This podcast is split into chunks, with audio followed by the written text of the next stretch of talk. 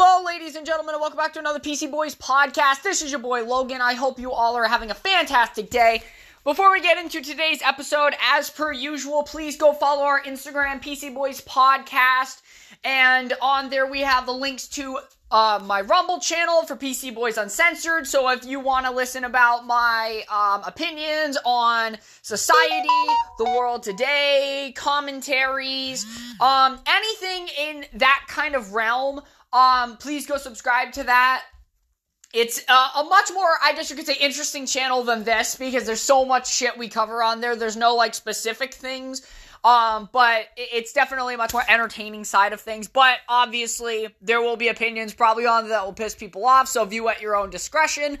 Um, also, go follow the Discord. Um, that way you can get in contact with me about potentially stuff to talk about in podcasts for the main channel here about video games and movies, and or about um uh, Rumble stuff, and also there is uh, community tabs in there for the Rumble community and the main podcast community because I wanted to make sure I separated those two so there was no overlap because of how different the the two channels are. And also in there, it, there is a um, I guess you could say sign up area if you wanted to guest star on either a Rumble podcast or a main podcast. Um, and obviously, depending on which one you wanted to guest star in, um, the way I'd go about inviting you to a call or something would be very different. One would either be via Zoom for the Rumble one, and then for this one, it would come through like um, an email or message or something. Um, but yeah. So, without further ado, um, let's get into today's main topic, which is going to be Jon Bernthal's Punisher is coming back to the MCU. Um, and he's gonna be in Daredevil Born Again. So this news broke, I think, a day or two ago, and I wanted to talk about it, but obviously I'm in school, so you know, trying to find some time to to work that in is, you know, a little troublesome um, from time to time. Uh, however, it, it's really exciting to see them uh, bring this character back because I do like Jon Bernthal's Punisher. I enjoyed his series, and while he's not one of my more favorite characters in the MCU, I like the darker side of the MCU. I like that um, you know, side that we don't really get to see too too often, right? And I, I've been a big advocate for Marvel to push into the darker stories, go more into the grittiness, the blood, um, the gore, the you know dark storylines, because I think Marvel needs to change up what's going on in the MCU because as of right now, you know, I look back at phase one and I'm like, phase one was fucking great. Phase one was a lot more dark. Phase one was a lot more grounded. Phase one felt more adult than the newer Marvel movies. And it has been a very obvious trend. Um, phase one was very adult like. It was PG 13, but the themes in there and stuff were very adult like. Um, and then of course you get to phase two where things start to turn more to the kids' side. Phase three is kind of, um, you know, a, a, hit and miss. I think the Captain America films are very serious, and that's a good thing. Um, matter of fact, I like them because of that. But ultimately, um, the thing about Marvel is with Phase Four and beyond, especially, um, and definitely after Phase One, the serious approach to uh, movies definitely feel like they have gone down, and that's why watching shows like The Punisher, like Daredevil, like Jessica Jones, um, really made me enjoy Marvel again because I enjoy mov- uh, movies, shows that have stakes, that are grounded, that are um, adult themed. And this isn't to say like don't make kids content, but I've always said there are certain characters that are more inclined to be made for children, and then there are more characters that are inclined to be made for adults. And I think Marvel needs to start going into the adult side of things I don't care if they do it on Disney Plus or if they do it as a feature film. They need to start making more rated R content or TV mature content because it adds an extra layer of what Marvel offers.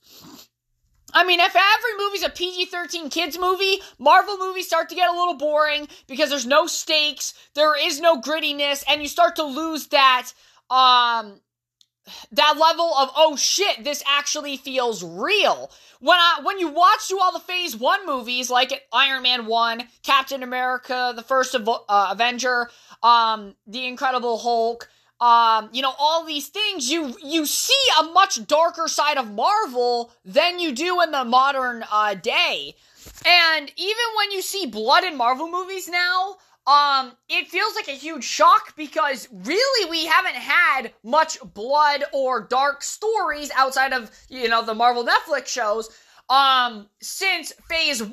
And if you go back and you watch the Marvel phase one movies compared to the Marvel movies of recent, you notice the difference in the tone.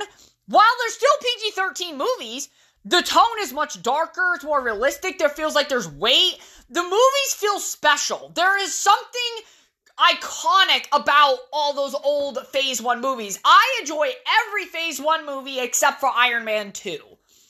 Every other movie, though, I really love. And that's because they're grounded and they're enjoyable. There's something special about them. When serious shit happens, right, you feel it. Like Iron Man versus um Obadiah Stane in, in the first Iron Man movie at the very end um, you know, when, you know, his suit is out of power and stuff, like you start, you real, the music and the way that everything's played out, you feel it. Captain America, um, crashing the plane into the middle of the Arctic to save, you know, the US, right? Um, you feel that impact when he's talking with Peggy on the way down. And despite the fact that these characters are obviously coming back for the Avengers, right? They still made it impactful. The fact that Marvel made a movie where you knew the character was going to survive, but they made you feel like they were going to die is absolutely insane. And they used to be so good at doing that. Same thing with Thor, right? Thor, it, like, I know a lot of people are not a fan of the Thor movies. I personally love the th- first Thor movie. And fun fact, Thor 1 was my first Marvel Studios movie I've ever seen in the, in a movie theater. And I personally liked it. I thought Thor 1 was a very solid movie. And I think, it, in my opinion, it was the best Thor movie in, in his entire, um, you know, four movies slash Avengers stuff because it had him feel vulnerable.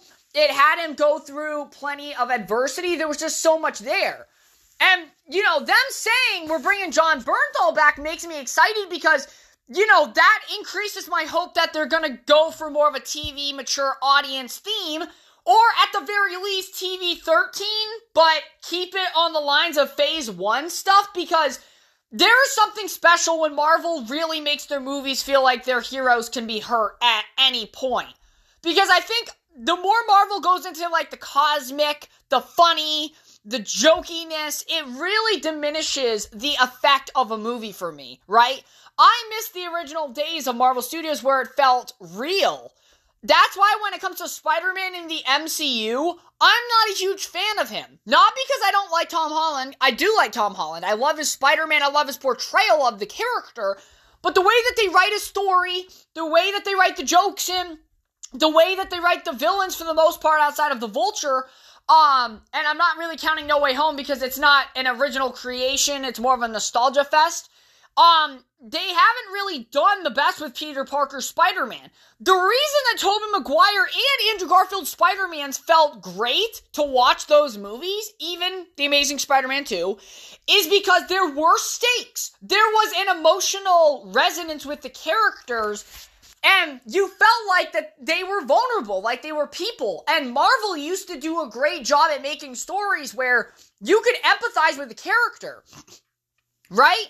The way that you could see yourself in a character is by them humanizing the characters. That's the whole point of Marvel Comics to begin with, right? When it comes to all their characters, their characters are meant to feel humanized. They're meant to feel like anybody can be any of these characters. Unlike DC, where you have billionaires, where you have gods, literal gods.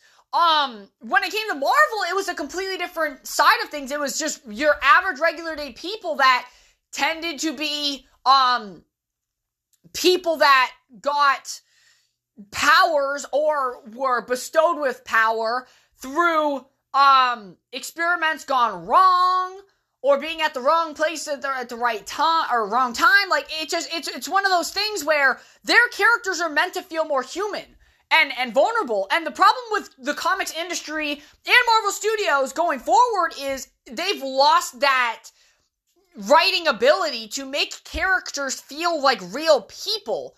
Like, when I watch a Marvel movie nowadays, it's like, watch our movie because we have a black character or a gay character or a female character, rather than watch our movie because we have this compelling story that we want to tell and the characters are, you know, gonna feel like, you know, regular human beings.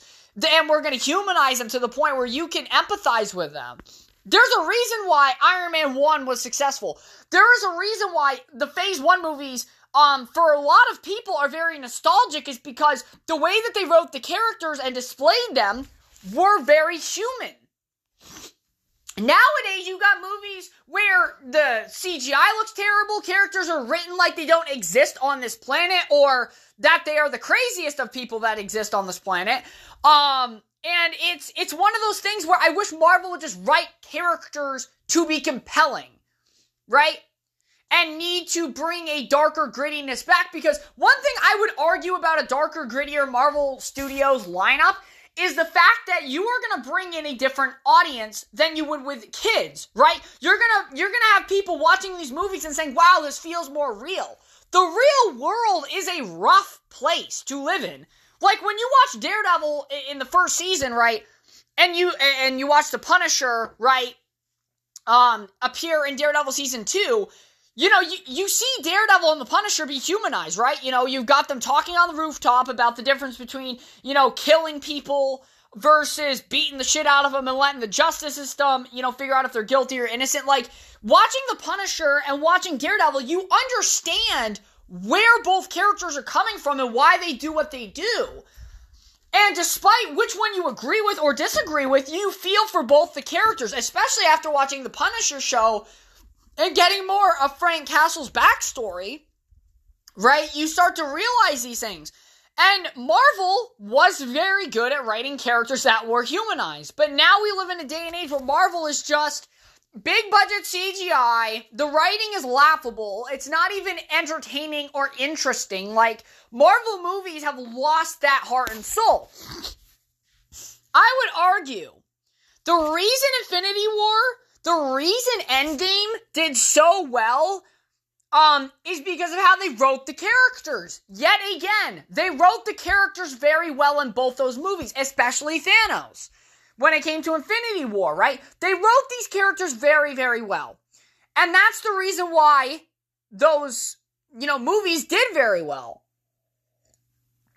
But Marvel has lost that touch. And my hope is with Daredevil Born Again, with bringing the Punisher back, and Daredevil, they go back to the grittierness. They go back to making the characters feel like real people in a real world setting and just do a good story. Because you know what's going to piss me off more than not having Daredevil in the MCU? Having Daredevil in the MCU, but have him be written as a joke, right? That's what will piss me off. Watching him in She Hulk was kind of an iffy experience. Now, at the time, I was super hyped about it and I was on the hype train because, I mean, I love Daredevil. But looking back on it in hindsight, they could have done Daredevil so much better in that, in that episode. Um, but at the end of the day, he wasn't She Hulk show, so therefore the influences of her show are gonna be on the character. But for his own show, they need to make it dark and gritty. I'm not saying you gotta go to Netflix levels of dark and gritty with like your blood and your gore and stuff, but keep the serious themes at minimum. Because that's what Marvel Phase 1 did. The themes were very dark and they were serious. However, they were still PG 13. Take Iron Man 1. You know, dealing with terrorists, being locked up in a cave, you know, by terrorists being being waterboard, right? Like Iron Man 1, while it wasn't a rated R movie by any stretch of the imagination, it was still real enough and dark enough that it felt compelling rather than watching something like Spider-Man Homecoming where it doesn't feel grounded. Like Spider-Man is supposed to be one of the most grounded heroes out there. You know, minus the fact of him having superpowers, of course, and one of the more real superheroes. But the reason the MCU version of Spider-Man, in my opinion, has been lackluster thus far is because outside of No Way Home, which then again is not an original idea completely, um, they wrote his character in such a way where it didn't feel like he struggled with anything. He just felt like an immature kid that just wanted to be Spider Man. Like, he didn't feel like the Peter Parker that I'm used to. And granted, yes, in the comics, Peter Parker in high school was a lot more naive and he was a lot more carefree, I guess you could say, than, you know, the 616 iteration, because I used to read Ultimate Spider Man. So I know what they're trying to do with a high school Peter Parker. But when you get used to watching Peter Parker, um, struggle with being Spider Man, being a student, being a boyfriend, being a nephew, and, and doing all these things, you want to see more of that. And I'm hoping Spider Man 4 really you know, hones in on that. Spider Man 4, by the sounds of it, is supposed to be a huge street level movie with Daredevil in it and other street level heroes, which is great. I'm excited. That is exactly what I want. But I want Spider Man to feel like Spider Man again. The reason Spider Man 2 feels like a great movie compared to um most other Spider-Man films is because it's the best depiction of Peter Parker in my opinion. You know, and a lot of people agree with me on that because you have Peter Parker struggling to be, you know, at work, at his school, being there for Mary Jane, being Spider Man, and he even, you know, quits being Spider Man, but that internal guilt still eats away at him, even though he has everything he technically could want in his life. So, Spider Man 2, in my opinion, and, and many other people's opinion as well, is the best Spider Man movie ever created because it is such a perfect story of Peter Parker that it's really hard to to combat it. If you wanted my top three Spider-Man movies, it would be Spider-Man 2, Into the Spider-Verse, and uh, Spider-Man 1. And Tom Holland's Spider-Man, I can't even say, even in No Way Home's case, I can't even say is like super up there. Like, sure, I'd probably put No Way Home in fourth place, but granted, it's a nostalgia film. If I were to do it on originality, No Way Home wouldn't even be on the list because it's not fully original.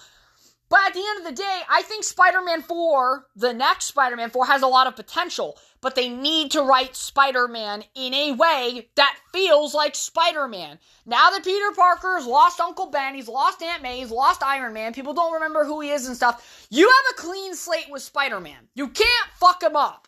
At this point, there is no excuse to fuck Spider Man up. You have a clean slate with him. Make sure he feels like the character that we all love and know. Make sure to give him plenty of struggle and make sure to have him rise above that struggle. That is what's inspiring about Spider Man. No matter how much he loses, no matter, you know, how hard his life is, he still gets up and continues to be Spider Man. That's what's inspiring about his character. So, at the end of the day, though, very excited about Jon Bernthal's return. Gives me some hope that Marvel's going to go in a more serious direction with Marvel, at least ground level wise, going forward, which is good because I love Daredevil, I love Spider Man, so there's a lot of different uh, layers to it. So I'm very, very excited about it. Um, however, I am still worried for the MCU as a whole because we've already been through a whole phase now, and Marvel doesn't even feel exciting. I, I am genuinely not excited for most Marvel projects. I will say Secret Invasion I am excited about, but I don't know what's going on with Secret Invasion. Um, ever since that one trailer we got, I haven't heard much about it. I thought it was supposed to come out sometime soon. Um, but yeah, I'm hoping to see that. That does have me excited, but right now there's very few projects that I'm super excited for. I would say the most anticipated projects I have would be Spider Man 4, Daredevil Born Again, Secret Invasion, um, Blade, definitely Blade. Uh, that one's gonna bring in a lot of different uh shit. Deadpool 3, of course. I mean, who the fuck wouldn't have Deadpool 3 on there? And no, and right now those are really the only projects I'm personally invested in. Back in the day, you got me hooked on Guardians, and I wasn't a huge Guardians guy. Back in the day, you had me hooked on Ant Man, and I'm not a big Ant Man fan. So, I mean, Marvel back in the day was able to get me hooked on characters I didn't give a shit about. But nowadays, they, they have to earn that trust back with the brand, in my opinion, because I'm just not as into it as I used to be. And that's just the way of the game. But, ladies and gentlemen, thank you very much for listening to the podcast. I hope you all enjoyed. Um, I will try to keep you guys updated with the Marvel stuff going forward. Um, ultimately, that is just how things are um, at the moment, and, and kind of my thoughts on the state of things. Because I I don't have complete lost hope in Marvel, but they need to fix quite a bit of stuff. But, ladies and gentlemen, till the next one, hope you all enjoyed. And next time we'll probably be talking about Call of Duty because I haven't talked about video games much lately. But then again, there hasn't been much video game stuff that has had me excited. And I will probably talk about why that is. Um, and probably a little bit about COD. But I will catch you all in the next one.